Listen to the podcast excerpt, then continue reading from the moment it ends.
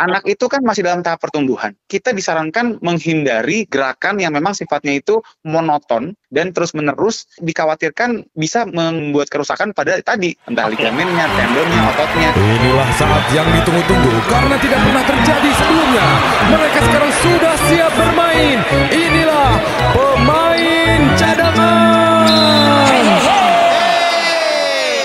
kabar cadanganers? Ada Baik dua sekali. orang ini siap untuk bisa ngobrol-ngobrol basket dan sekitarnya apalagi kalau bukan. Podcast pemain cadangan di mana kita masih deg-deg ser karena sebentar lagi tuh apa Jo? Oh, itu deg-deg ser gue terakhir denger tuh tahun 92. Sekarang tuh deg-deg plus. Kenapa deg-deg ser? Iya. Karena ini pas kita rekaman, Iya. kita belum mendapat kabar nih mengenai empat atau lima tim baru yang lolos karena pasti hari ini nih. Nah, Gitu. Ya ya ya. Jadi ini eh, per tanggal sekarang adalah tanggal 15 ya. Ya. Sekarang tanggal 15 ya? Tanggal 15. Tanggal 15. Jadi Ini kita sebenarnya lagi rekamannya tanggal 14 ya. Ya tanggal 14, benar. Di tanggal eh, 14 ini sebenarnya sore-sore sudah ada press conference Betul. untuk bisa mengumumkan sebenarnya siapa-siapa saja yang akan mewarnai sebagai tim baru di IBL Indonesia. Boleh. Nah itu yang Ya. serunya adalah dari gambar sebenarnya kalau lu lihat ya dari gambarnya silakan dilihat di podcast kita di beberapa akun-akun basket juga. Cuman ada kayak slotnya empat. Ah, berarti kan apakah cuma Apakah? empat? Gini, kan ada slot machine tuh namanya Iya, iya. ya. Slot machine-nya itu hanya empat. Iya. Berarti jelas-jelas hanya empat dong. Nah kita nggak tahu tapi jujur nih ini kita ngomong dulu ya di grup kita Ah, di, kita ada grup, pergosipan. di grup basket ada gua sama Ujo ada termasuk ada Junas di situ kita nanya berarti empat dong gitu terus Junas menjawab jawabannya adalah Senyum. ada.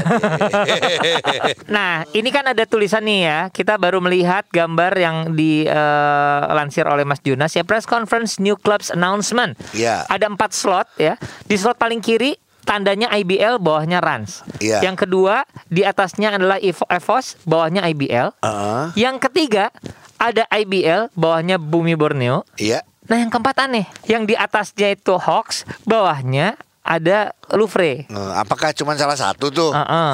ah nggak tahu ah Gini-gini, apakah Cuman salah ini- satu? Iya, cuman ini orang udah pada tahu juga sih. Iya sekarang sih ya. Eh. Apakah salah satu atau merger? Kalau merger katanya, nah gosipnya ya. Ah, enggak belum boleh. Enggak, ini semua klub punya duit, Jo. Kalau merger cari klub yang satunya lagi yang Lebih memang lemah. butuh duit. Oh. Nah, kalau yang Happy butuh- Bowlers gitu ya. Butuh Iya. banget dari dulu.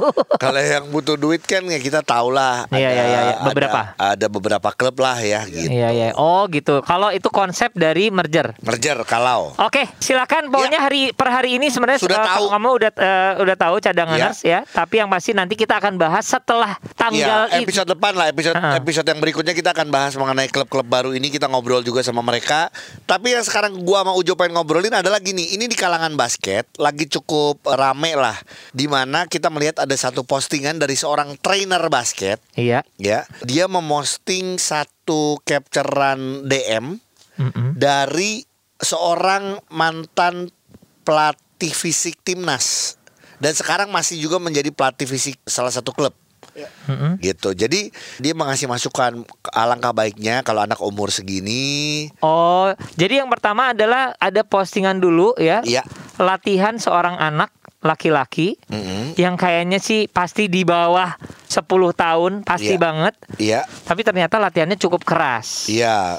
Sempat ada ekspresi anaknya juga aduh capek. atau sakit Iya, gitu ya. sakit eh. gitu ya. Jadi di situ sih sebenarnya gini, kita kagum ngelihat eh, daya juang anak ini dan kemampuan anak ini karena gue yakin anak ini katanya sih lima tahun umurnya. Iya. Gue SMP shoot aja belum bisa, dia Iya. dribble udah bisa segala macam. Dan ini pakai bola gede dia bisa dribble masuk sih jago. Iya, ini bolanya mungkin bola bukan bola gede, eh, bola kecil, tapi Iya. dianya lebih kecil lagi dari Iya. bolanya.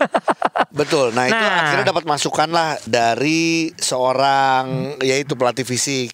Mm-mm. Dan akhirnya dijawab juga bahwa Oleh trainernya. iya, terima kasih masukannya bla bla bla bla. Tapi saya melihat bahwa anak ini berbakat.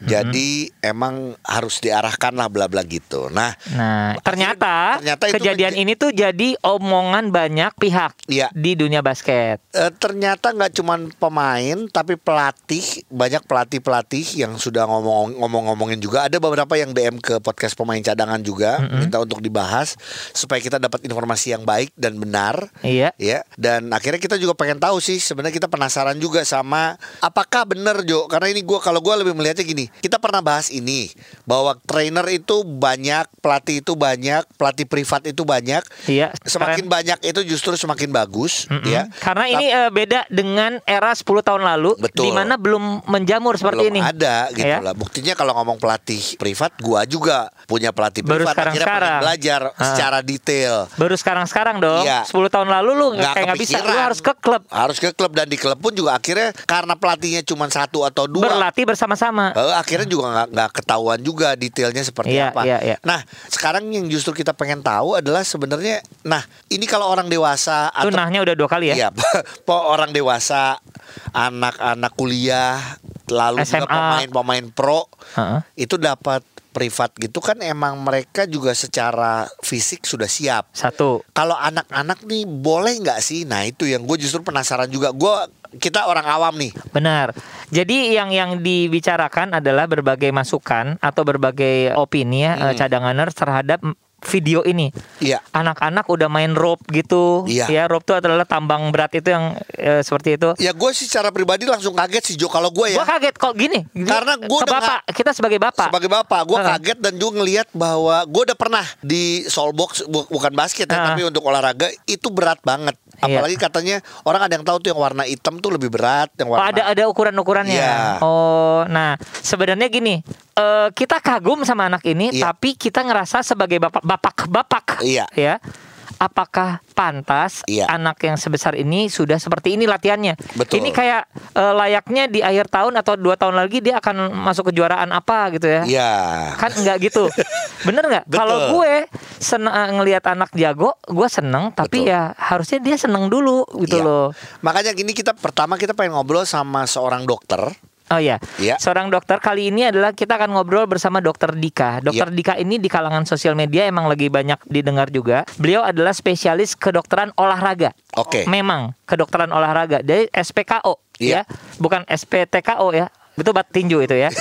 Jadi dia sendiri kemarin mendampingi para atlet Indonesia ke Olimpiade. Iya. Dan sekarang dia juga udah ada di Papua. Kayaknya dia juga ada tugas untuk eh, bertugas di sana di PON. Betul. Oke. Kita ngobrol kemarin Ujo sempat ngobrol juga ada beberapa pertanyaan Iya. yang mungkin juga bisa membuat kita jadi lebih terbuka lah. Benar. Jadi gue ingin gini nih, eh, tidak dalam rangka judgement terhadap siapa pun, Iya. tapi eh, melihat video ini, kalau seorang dokter dia punya kesan seperti apa? Ini nih obrolannya.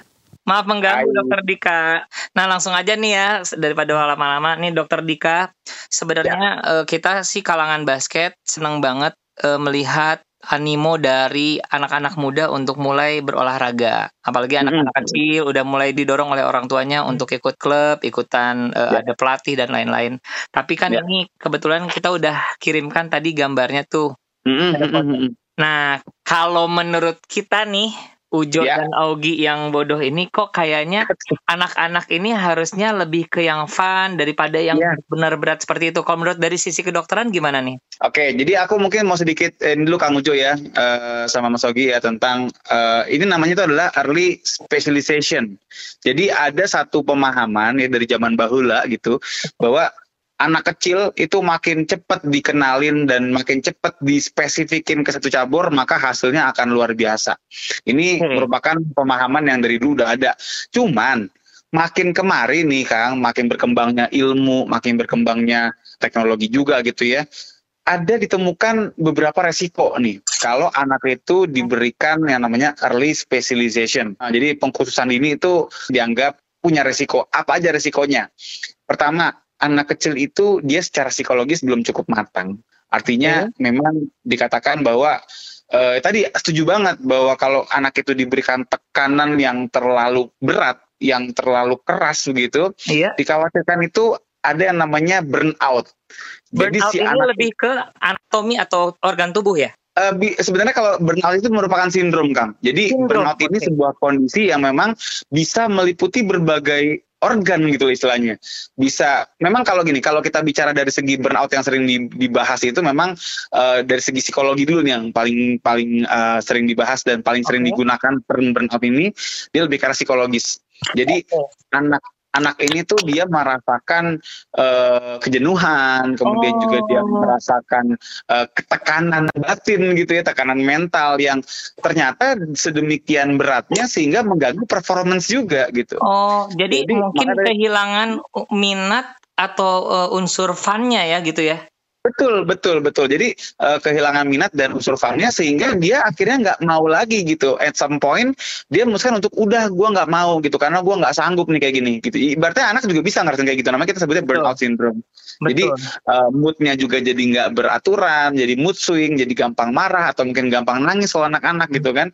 Dan memang itu bisa jadi terjadi pada orang anak kecil yang memang diminta dilatih untuk spesifik gitu dari umur yang sangat dini. Okay. Nah kemudian yang juga kita nggak kalah seremnya ada ini. Anak itu kan masih dalam tahap pertumbuhan. Betul. Artinya ototnya, ligamennya, tendonnya, koordinasi geraknya itu kan masih sangat uh, terbatas lah begitu ya, sangat minim. Iya. Sehingga memang kita disarankan menghindari gerakan yang memang sifatnya itu monoton dan terus menerus sehingga dikhawatirkan bisa mengganggu atau membuat kerusakan pada tadi entah okay. ligamennya, tendonnya, ototnya. Apalagi kalau memang repetisinya berulang-ulang dan cukup keras gitu ya, cukup berat. Dan memang disarankan begini Kang Ujo. Mm-hmm. Yang namanya anak-anak itu kan tadi dia juga masa pertumbuhan nggak bicara tendon dan ligamen dan tadi uh, tulang-tulangnya memang masih dalam tahap pertumbuhan, tapi juga bagaimana dia memiliki uh, daya gerak. Kita sebutnya physical literasi. Oke. Okay. Jadi anak-anak itu diharapkan dia sebenarnya punya kemampuan bagaimana melompat, bagaimana berlari, Betul. bagaimana dia ya berjongkok dan sebagainya. Yang memang ya. mungkin akan sulit untuk ditempuh hanya dengan satu olahraga saja. Makanya Betul. kenapa mm-hmm. ada sebutan yang namanya multilateral development, Kang. Iya. Jadi multilateral development ini adalah sebuah konsep yang memang uh, diarahkan pada anak-anak yang masih usia dini begitu ya, mm-hmm. supaya anak ini tuh jangan sampai terlalu cepat buru-buru spesifik di satu olahraga sehingga dia nggak punya kemampuan gerak olahraga lain. Oke. Okay, okay. Nah, jadi contoh misalnya gini, aku misalnya contoh ambil gitu, contohnya basket gitu ya. Yeah. Memang basket itu kita bicara ada gerakan-gerakan yang sifatnya agility. Mungkin speed dia dapat gitu kan, mungkin dia gerakan tangan juga dia dapat, mungkin dia power untuk melompat dia dapat. Tapi kita bicara misalnya bagaimana keseimbangan kiri sama kanannya yang mungkin yeah. bisa diperoleh kalau dia berenang misalnya. Okay. Kemudian bagaimana kelenturan otot dan tendonnya dan juga sendi-sendinya yang mungkin akan lebih optimal didapat kalau dia belajar senam. Jadi hmm. uh, banyak gerakan-gerakan yang mungkin anak ini akan miss kalau dari awal dari kecil udah basket ya. Hmm, terlalu spesifik. Jadi tadi okay. early specialization ini zaman sekarang ini makin bisa dibilang ya makin ditinggalin lah gitu ya oleh beberapa pelatih-pelatih kita. Mulai banyak mendapatkan kritik ya, gitu ya.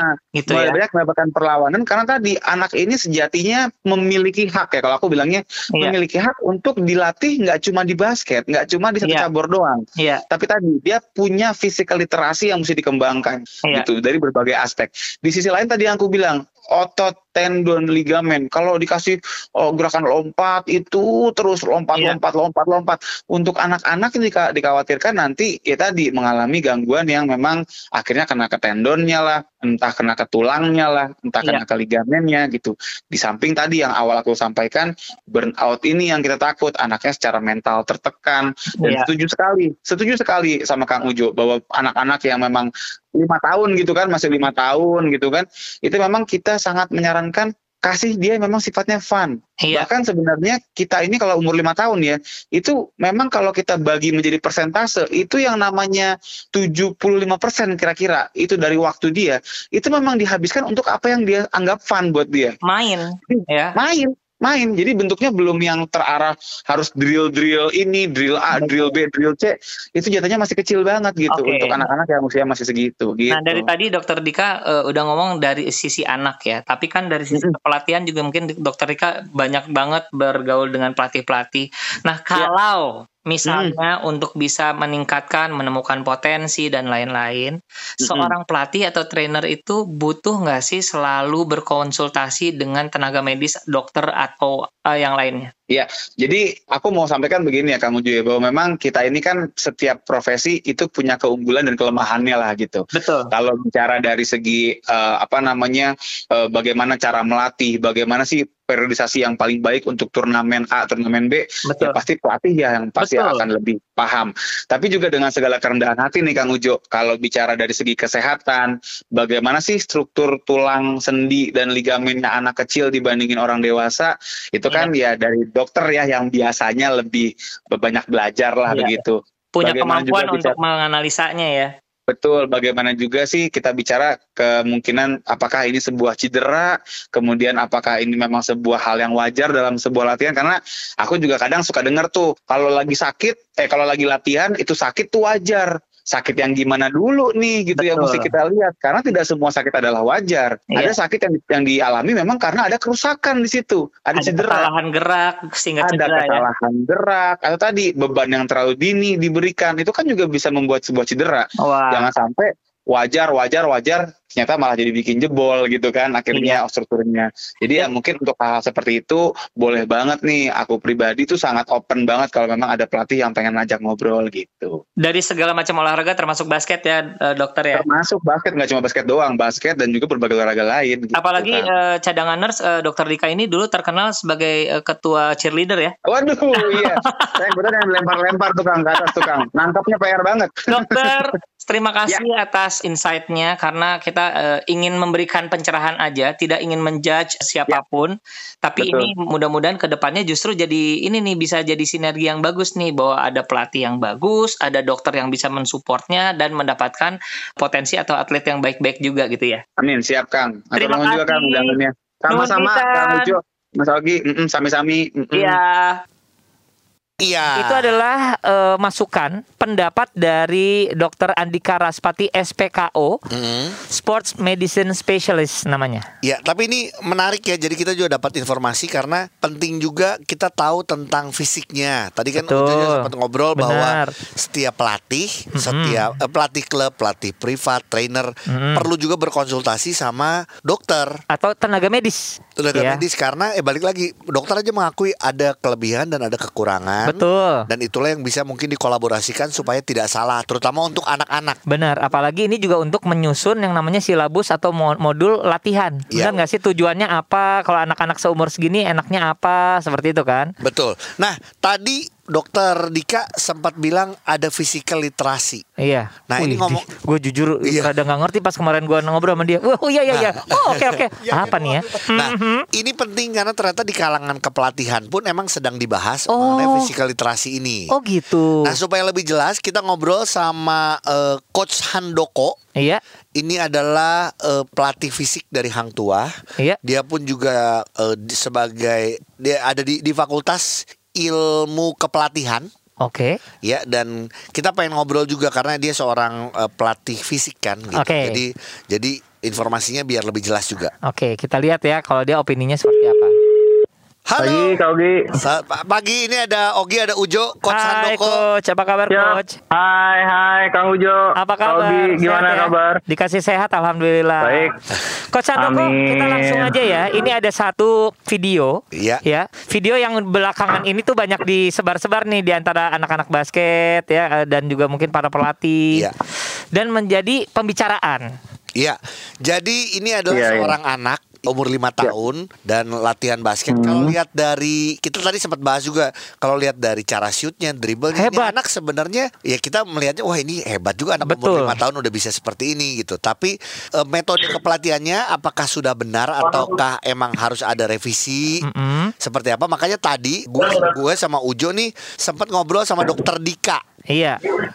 Oke, kita Dokter Dika. ya Hmm. sama dokter Dika kita ngobrol juga tentang bagaimana dari sisi fisiknya seperti apa anak itu harus seperti apa nah sekarang kita termasuk yang menarik adalah dokter Dika menyebutkan yang namanya physical, Physical literacy. literasi nah Oke. Nah, itulah Physical yang- literasi ya. iya nah itu juga yang mungkin Ingin kita pengen- tanyakan ya. pengen, pengen kita tanya ini sama uh, Coach Coach Handoko. Handoko kan juga sebagai apa ada di Fakultas Ilmu Kepelatihan jadi tahu juga seperti apa nah Makasih ya kesempatannya nih Iya. buat Kang Ujo, buat Kak Ogi ya. Iya. Kalau tadi tempat disinggung fisikal literasi buat saya tuh bener banget, bener banget karena eh, perkembangan manusia itu kan memang ada tahapan-tahapannya sebetulnya. Iya. Dan itu memang tidak bisa eh, lompat ya, tidak ada giant leaping di situ. Iya. Jadi kalau tadi sempat disinggung ada fisikal literasi yang kita mesti tahu sebenarnya fisikal literasi itu apa dulu kan gitu ya. Iya, boleh. boleh diterangin nggak? kalau aku nggak tahu gimana? Jangan dong. Jangan. Salah telepon dong kita berarti. Berarti gua- Ah, gimana? jadi jadi basicnya gini lah dari salah satu teori aja nih yang yang saya baca gitu namanya long term athlete development gitu. Jadi di sana itu perkembangan manusia itu dibagi jadi tujuh tahapan nih ceritanya nih. Iya. Jadi ada yang ada yang dimulai dari active start begitu, lalu ada fundamental, ada learn to train, ada train to train, train to compete, train to win dan sebenarnya finalnya adalah active for all. Jadi olahraga itu kan cuma satu media untuk kita misalnya ya mengembangkan karakter dan sebagainya. Betul. Jadi konsepnya ujung akhirnya sebenarnya adalah healthy gitu ya, bukan hanya prestasi Iya. kira-kira gitu. Nah, dengan dasar itu si physical literasi itu ternyata ada tuh di tiga tahapan awal tuh yang dari active start. Active start itu 0 sampai 6 tahun ya. Iya. Oke. Lalu fundamental itu 6 sampai 8 tahun untuk yang perempuan, yang laki-laki itu 6 sampai 9 tahun. Iya. Lalu ada learn to train. Learn itu to 8 sampai 11 tahun buat yang perempuan, yes, dan eh, 9 sampai 12 tahun untuk yang laki-laki gitu. Nah, si Oke. physical literasi Mm-mm. itu merupakan eh, anjuran yang harus dikerjakan pada tiga level awal itu. Iya. Dan Apa aja tuh isinya kira-kira kan gitu ya. Hmm. betul. Nah, dia di dalamnya itu ada beberapa aspek yang mesti memang eh, berimbang untuk dieksplor atau dikembangkan. Antara lain di sana dia ada motivasi, ada confidence, itu masuknya di afektif, pembentukan eh, sikapnya misalnya gitu. Lalu ada physical kompetensi. Nah, ini yang penting nih physical kompetensi nih. Iya. Karena kalau kita bicara gerak, kembali ke teori ada yang namanya lokomotor, non lokomotor atau orang bilang stabilisasi, lalu ada yang manipulatif atau kontrol objek. Iya. Nah di level ini ini semua semua harus tuntas, harus lulus. dan nggak boleh tulisannya ke-skip kalau ya. dia nggak lulus nggak nggak boleh ke skip karena ini nantinya di life skill gitu. Entah dia nanti mau jadi atlet apa, tiga tiga unsur gerak dasar ini harus bisa dikuasai sebetulnya minimal diperkenalkan Nah. untuk kekayaan gerak. Oke, ini nih Kira-kira sebenarnya gitu. mau kalau menurut coach sendiri, kondisinya di sini Hmm. adalah trainer yang bersangkutan bilang bahwa dia melihat potensi pada anak yang memang sangat masih kecil ini, umur lima tahun, sudah bisa dribble, bisa shoot, kayaknya berbakat sekali sehingga dia ingin banget mengarahkan si anak ini untuk bisa mungkin mencapai optimalisasi gitu di situ. Nah, sedangkan tadi yang diterangkan oleh coach Sandoko katanya 0 sampai 6 baru learn to start ya. Active start. Aktif start. No, ya? active start. Active start. Active start. Nah, itu. Betul. Nah, itu gimana tuh? Active start tuh ngapain aja tuh? Mm-mm. Bolehnya. Di active start itu konteksnya adalah segala bentuk kemampuan dasar gerak itu harus diperkenalkan. Iya.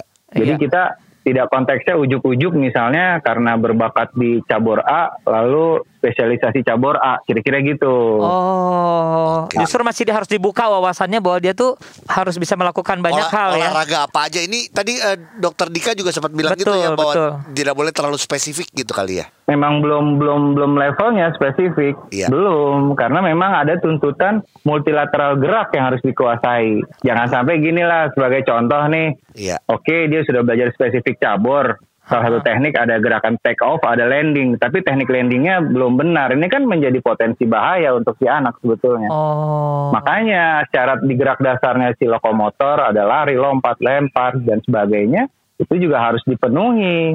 Iya. Nanti kecenderungannya ke mana di situ? Kalau dia misal catch and throw-nya memang dia menonjol, bisa diarahkan ke olahraga yang permainan. Tapi diarahkan, belum kembali belum bicara spesifik Oh. cabur A atau cabur B, kira-kira gitu. Iya, Karena tapi- posisinya adalah per- ah, Tapi coach Gimana, sendiri udah lihat belum? Udah lihat belum videonya? kayaknya udah ya yang Ah. dribble pakai resisten band ya. Ya. Betul. Nah, maksudnya eh, dan dia Hmm. udah bisa dribble. Memang ini anak kalau misalnya lima tahun sedikit banyak aku bilang sih eh, luar biasa beda- ya. Mungkin beda, beda, ya anak anak-anak yang, yang, lain ya. kali ya. Tapi emang Iya betul. Nah dari situnya artinya sebenarnya bisa nggak kita bilang bahwa oh ini udah berbakat Bakat. makanya nggak apa-apa kita kasih eh, Arah. arah seperti ini gitu. Boleh nggak ya? Kalau kalau diarahkan sih sebetulnya nggak ada masalah ya. Oke. Tapi diarahkannya bu- bukan ke spesifik cabur ya. Oh. Tapi be- kembali ke basic dia kecenderungannya apa yang sudah dia punya kemampuannya, kecenderungannya ke mana. Oh, iya. Kan kalau kita bicara potensi itu kan masih sesuatu yang harus dikembangkan untuk kita memang dapat hasil kan gitu ya. Iya. Tapi bukan pada eh, pada konteks yang memang oh kalau udah jago ini memang harusnya ke cabur yang ini nggak begitu. Oh, nggak Physical gitu literasi juga. tidak bicara itu. Iya, kenapa? Karena gini, aspeknya di physical literasi itu tidak hanya physical kompetensi, tapi juga dia punya kognisi, dia punya behavior dan dan empat empat ini harus berjalan seimbang. Waduh. Dan satu hal lagi, ka- kalau kita bicara di long term athlete di tiga stage awal yang tadi saya sebutkan, Iya. itu kata kuncinya ada activity yang bersifat fun. Fun duluan ya. Fun ya. Jadi setelah active start, lalu ada fundamental stage. Fundamental stage itu kriteria kegiatannya apa pun kegiatannya, dia Harus harus dalam fun. kondisi yang fun, harus yang fun. Oh. Maka coach bisa memanipulasi, mengcreate bentuk-bentuk kegiatan yang anak tuh dalam bergerak itu dia tetap bisa tertawa, tersenyum dan sebagainya, bukan menahan rasa sakit, kira-kira gitulah. Oke. Oke, nah berarti gini, coach kemarin saya kebenaran habis one on one sama Gracia Poli sama Apriani. Nah kalau kita tanya, lu mulai seneng bulu tangkis waktu itu atau mulai dari umur berapa sih? Dia mulai waktu itu ada yang Hmm. bilang dari umur 6, umur 7 Iya. Nah itu berarti emang sudah mulai bisa diarahkan ke satu cabang di umur segitu kah atau gimana? Karena ternyata inilah Ya. yang banyak terjadi di Indonesia dari dulu. Hmm. Misalnya dari 6 udah disuruh berenang, berenang terus. Misalnya buat badminton Hmm. kayaknya jago badminton terus dari umur 6 tahun, 7 tahun gitu loh. Betul. Ada ada faktor yang lain. Saya nggak bisa bahas detail karena saya Ya. kira ini di ranahnya psikologi ya. Tapi Oh, ya. tapi kita bisa serempet-serempet lah kira-kira gini. Heeh. Sesuatu yang menyenangkan pun kalau terus menerus bisa berpotensi kebosanan kan gitu. Bener sih. Betul itu yang tadi dokter Dika bilang burnout. Yes, Ya. burnout itu nanti diharapkan pada usia emasnya justru dia sudah tidak bisa naik, sudah, Udah mentok stagnan. ya, mentok ya. Udah mentok karena udah dari kecil diajarinnya dengan satu atau dua teknikal yang kecabangan saja. Oh, dan ini yang kadang eh, Kira-kira orang, gitu. orang tua atau pelatih yang tidak, ya maksudnya belum mendapatkan wawasan cukup, ini yang tidak mereka sadari ya. Mereka anggap di usia Ya. muda dia bisa berkembang terus, totonya di usia emas itu malah mentok ya. Malah malah mentok malah nggak bisa naik atau si atlet memang udah meninggalkan cabornya Aduh, itu pindah- kan investasi besar yang hilang kan gitu Biasanya kira-kira pindah ke sinetron ya itu ya. Iya, iya, iya. jadi jadi jadi Kang Ujo sama Kak Ogi ini Iya. saya saya kutip sedikit nih pendapat ahli nih supaya kita punya pegangan nih ya. Iya, boleh. Jadi ada satu ahli eh, di bidang pendidikan juga dia bilang gitu kalau anak itu bukan miniatur orang dewasa, Oh, oke. tapi anak adalah anak dengan dengan independennya dengan dunianya sendiri. Iya. Kira-kira gitu tuh. Iya sih. Nah itu juga itu juga yang harus harus diketahui kan gitu ya. Dan yang kedua ada lagi pendapat saya kutip pendapat ahli dia bilang gini nih.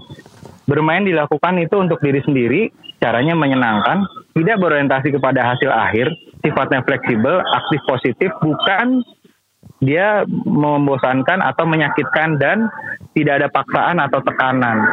Oke. Karena Oke. karena memang kalau dilihat dari sisi misalnya kita bicara teori belajar gitu ya, usia segitu kan isinya explore. Betul. Nyobain Dengan ini, bermain itu. dia dia belajar, betul. Nanti tinggal bagaimana debrief oleh pendampingnya, entah coachnya, orang tuanya, atau PE teachernya misalnya. Iya. Nah ini yang juga ini yang juga saya lihat luput nih dalam penanganan anak-anak usia muda. Mm-mm. Jadi kalau dini itu WHO bilangnya 08 tahun. Iya. Jadi itu sebenarnya ada triangle yang nggak boleh lepas, yaitu PE teachernya di sekolah atau Teacher. instrukturnya, lalu ada ada coachesnya kalau dia klub gitu ya. Iya. Yang satu lagi parents. Nah ini tiga-tiganya mesti clear ini. Bener ya, jangan Anak sebagai ob jangan anak sebagai dijadiin objek soalnya. Ah, betul. Iya, iya, iya. ya kenapa jadi ada parents di situ? Karena kalau di klub itu paling berapa sih dua jam misalnya. Iya. Di sekolah berapa sih? Tapi di rumah lebih banyak sama parents. Terus apa tugas parents kan kira-kira gitu? Iya ya, Ah, jangan jangan jangan dititipin Tidak- tidak. ambisinya parents juga ya. Ya, justru parents harus su- su- supply-nya gini kak, supaya aktivitas si anak ini di luarnya bisa optimal, ya dia kasih nutrisi yang berimbang, Oke. dia ingatkan tentang pentingnya tidur, dan Iya. yang terakhir nih, Iya. tadi saya udah bilang nih olahraga cuma salah satu cara pengembangan karakter, Iya. ada behavior yang harus dibangun dengan dia berlatih, apakah dia di rumah menjadi pribadi yang belajar mandiri, meletakkan pakaian kotornya habis latihan, mempersiapkan perlengkapannya sebelum dia berangkat latihan atau sekolah. Iya. Itu juga yang harus dipantau. Iya sih. Dan itu itu sangat penting loh dalam kehidupan, Kehidupan nanti di ya, saat kita betul. sudah semakin besar ya. Itu Nah, itu tadi saya bilang maka ujungnya ujungnya adalah life skill akan terbawa ke mana-mana. Benar. Sebenarnya Kan contoh jadi lucu iya, kalau benar. di gimana? Gimana kak? Contohnya sendiri udah jelas sih sebenarnya kayak Augie sendiri kan nggak nggak baju sih lempar ke mana-mana gitu ya sekarang kan gitu Iya, ya Augie. gua- Augie. Gue le Berarti berarti gua lempar ke ujung Ujo yang nyuci. Emang, emang konsepnya gue konsep asis. konsep asis kalau. Gua. Iya, Iya, iya. iya. berarti berarti berarti Kak Ogi nggak nggak lulus tuh physical literasinya. itu mesti reme itu mesti remedial. Iya, iya, iya, iya, mesti iya. remedial. Aduh remet. Kalau enggak itu nanti nanti itu menular ke keturunannya itu bahaya itu. Nah itu dan balik lagi yang tadi nggak boleh sampai ke skip. Kalau ke skip makanya jadi bahaya ya. Iya iya iya iya. bahaya ada yang ketinggalan contoh gini nih contoh gini paling gampang nih Iya. Eh, kita tahu misalnya makanan gado-gado itu serat tinggi bagus untuk tubuh Iya. Tapi tentu gado- gado-gado nggak bisa dimakan untuk anak-anak yang belum ada giginya kan gitu Bener. Bener sih. Bener Iya, bener. iya, maksud saya Iya. a- harus ada kes- kesesuaian contoh gini kalau tadi kita lihat dari video gitu ya Tentu ada kesesuaian antara bagaimana posisi si anak tingginya berapa beratnya berapa dengan media bermainnya Iya betul. Iya. Apakah apakah uku- ukurannya sesuai misalnya Ringnya, perasaannya juga harus dicek Iya. Betul. nah jangan sampai dia memaksa misalnya nanti ada hambatan atau gangguan di tumbuh kembangnya kira-kira Iya. gitu tuh Betul, jangan sampai nanti Dan- ada dan- kerusakan dari uh, ototnya dan Oh, lain-lain. organ ya. Makanya banyak orang yang bilang kalau anak-anak kalau emang uh, sudah mulai terutama umur 7 atau 8, dia boleh melakukan kegiatan-kegiatan uh, fisiknya dengan menggunakan berat Betul. badan dia sendiri terutama. on body weight betul betul Benar, benar. banyak ahli mengatakan begitu jadi emang harus sabar dan gini sebelum ketujuh Iya. berarti yang di bawahnya itu harus sudah mulai dilengkapi contoh gini nih kita berharap kalau dari video ya Iya. Iya. berharap mungkin kemampuan dribblenya jadi lebih bagus kan karena ada tahanan di situ Iya. Iya. tapi unsur kebenaran geraknya juga harus diperhatikan Iya, bener bener atau sih. salahnya bener ya uh, gerakannya sesuai atau enggak gitu ya. Iya. Kalau nggak nggak dapat eh, Sesuai tujuan teknik dan tidak. Iya. Iya. Oke coach. yang ini, kedua ah, apa lagi? kesadaran geraknya Gil yang Kesad- kedua selain tekniknya benar harus ada kesadaran gerak Maksudnya? karena untuk membuat memori memori positif muscle Iya. itu kebenaran gerak sama kesadaran gerak itu harus terjadi misalnya gini nih kalau kita jalan ya kita harus sadar oh ini kaki kanan gue ini kaki kiri gue kalau gue pas lagi di udara oh ya gue lagi lompat itu harus sadar Iya. dan itu harus dilatih Iya. sehingga nggak ada gerakan-gerakan yang membahayakan buat dia kan gitu tiba-tiba jalan ke sleo gitu ya kepleset karena pasti dia abai dengan kesadaran geraknya Oh. dan itu harus dimulai dikerjakan dari usia dini Setuju. Gitu. Itu itu jujur, Ini- itu jujur itu uh, pencerahan buat gue. Kita Benar. dapat informasi kebenaran gerak dan kesadaran gerak. Dan- dan gerak. Dan- kesadaran gerak sampai itu menjadi satu Karena habit gini. ya, menjadi satu habit. habit positif, Iya. habit positif ya. Karena gini nih, semua kan bicaranya tendensi ya, kecenderungan karena basicnya adalah pengulangan-pengulangan. Betul. Kita bisa bayangin kalau dia melakukan pengulangan yang banyak sekali, Tapi salah. tetapi tidak sesuai dengan konteks, ya gitu.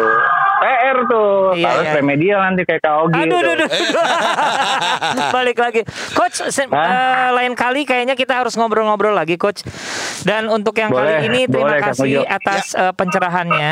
Kita tidak eh, Hmm. me- membuat untuk judgement orang, tapi justru ingin mencerahkan saja bahwa Ya. sebenarnya Hmm. ada sisi-sisi lain atau point of view lain mengenai eh, Hmm. latihan di usia dini, ya. Betul, terutama fisik ya. Makanya kalau tadi dokter Dika juga sempat bilang bahwa alangkah baiknya eh, pelatih privat, pelatih klub atau trainer selalu juga bisa berkomunikasi dengan dokter juga yang lebih tahu juga masalah fisik. Betul. Supaya kita Setuju, tidak salah gitu Dan ya. dia juga berarti bisa tanggung Betul. jawab sama orang tuanya. Betul. Ya, ketika latihan. Iya. Terima kasih coach. Terima kasih banyak. Aku boleh close, aku boleh closing statement nggak? Closing statement Boleh, boleh nggak? dong, Boleh boleh, kali ya. boleh, boleh. Silakan. Jadi jadi gini, sebenarnya kita harus jaga satu triangle lagi yang namanya keseimbangan antara exercise atau orang bekerja lalu makan atau nutrisi dan istirahat. Hmm. Oke. Jadi pada usia anak-anak seperti itu ketika dia selesai exercise, lalu strategi recovery apa yang harus dikerjakan oleh si anak? Oh. Misalnya paling gampang kalau ada nyeri-nyeri ya dia kompres es. Es. Lalu sebelum exercise dia harus static stretching yang maksimal. Oke. Selesai latihan dia juga harus cooling down dengan static stretching dengan hitungan tertentu. Iya. Ja- Jadi jadi hasil latihannya sama tubuhnya nanti akan teradaptasi dengan baik. Keren. Jangan selesai latihan karena buru-buru langsung dijemput mamanya langsung naik kendaraan bajunya basah perutnya kosong. Nah, Itu salah. closing statement saya itu Keren. itu closing statement saya adalah you boleh exercise tapi you mesti imbangi dengan recovery strategi yang sesuai dengan exercise-nya. Dan ini harus diketahui oleh orang tua atau pelatihnya ya dibiasakan ya. Orang tua, pelatih, PE teacher, triangle itu Iya. karena ini anak-anak usia dini kan kira-kira Betul, gitu. betul. Sip. Siap. Terima kasih Coach terima kasih waktunya. Keren. Makasih. Terima kasih informasinya. Makasih Kak Ogi. Ya, semoga ini Asik ya. pencerahan buat kita semua. Tentunya Amin. tujuannya adalah supaya memajukan olahraga di Indonesia karena Betul. sekali lagi Secara semua umum ya. juga Amin. mencari bibit-bibit dari usia dini. Tapi ngomongin usia Betul, dini ya kita harus semuanya harus eh, jelas dan harus benar tadi gitu ya. Oke. Bagus. Ya, oke. Thank Kira-kira gitu. Kak Ogi makasih ya. Terima kasih thank you ya. Thank you sehat selalu. Oke, oke. Thank you bye. sehat-sehat. Bye.